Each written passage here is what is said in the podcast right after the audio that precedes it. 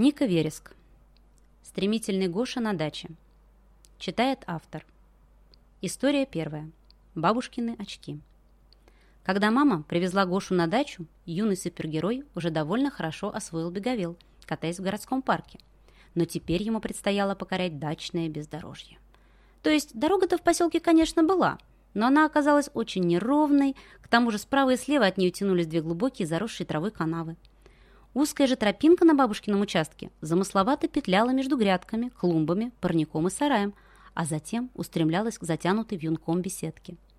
«Это же настоящий лабиринт!» – протянул Гошка, окидывая взглядом цветущий сад возле дома. Мальчик знал, что бабушка его очень любит и, конечно, не станет ругать за несколько сломанных цветов, но он все равно решил ездить как можно аккуратнее. «Это посложнее будет, чем парки по асфальту кататься», – заметила мама.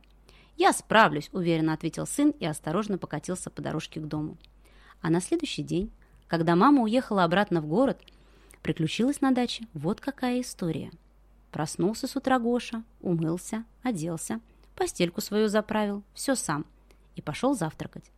Бабушка как раз на кухне была. «Доброе утро!» – звонко приветствовал ее внук. «Доброе утро, милый!» Насторожился мальчик. Голос у бабушки какой-то грустный. «Что-то случилось, бабуль?» Да не то чтобы случилось. Очки я потеряла. Когда проснулась, они при мне были. А потом как сквозь землю провалились. А я же без очков дальше своего носа ничего не вижу. Понял Гошка, что не обойтись тут без его помощи. И сказал. Не беспокойся, бабуля, я тебе помогу. Подумай, пожалуйста, куда ты с утра ходила? В беседке чай пила и книжку читала, стала вспоминать бабушка. В сарае семена перебирала. А еще редиску возле дома прополоть успела. Вроде и все.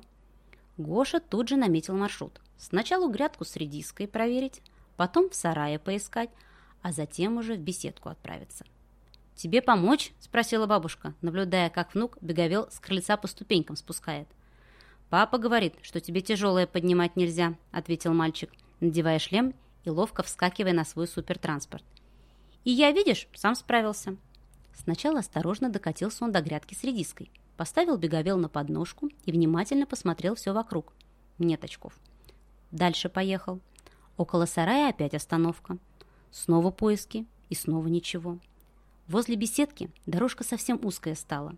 Сосредоточился Гошка, еще аккуратнее ногами перебирает, еще медленнее поворачивает. И сумел. Добрался до беседки.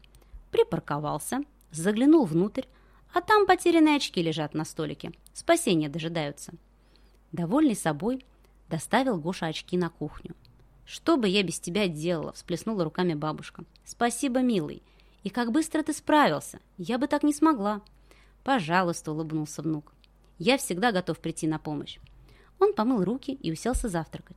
За окном светило яркое летнее солнышко. Шумела листва и пели птички – Гоша улыбнулся двум кружащим над цветами пчелкам и вдруг вспомнил, сколько дел с утра успела переделать бабушка. «Бабуля», — сказал он, — «сколько же ты с утра всего сделать успела?» «Так я же рано встаю, чтобы на все время не хватило», — ответила бабушка. «И я с тобой буду рано вставать», — решил Гошка. «У супергероев тоже дел не в проворот».